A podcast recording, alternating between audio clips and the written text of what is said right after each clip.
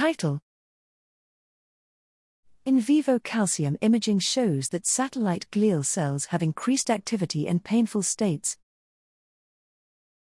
Abstract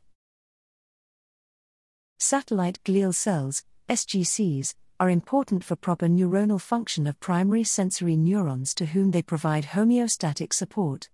Most research of SGC function has been performed with in vitro studies, but recent advances in in vivo calcium imaging and transgenic mouse models have enabled this first study of single cell SGC function in vivo.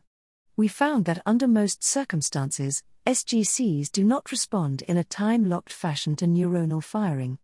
The one exception to this was suprathreshold stimulation of the sciatic nerve, which led to some time locked signals, but only in painful inflammatory and neuropathic states.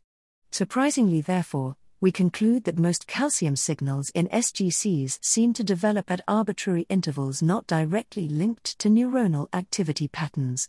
More in line with expectations, our experiments also revealed that the number of active SGCs was increased under conditions of inflammation or nerve injury.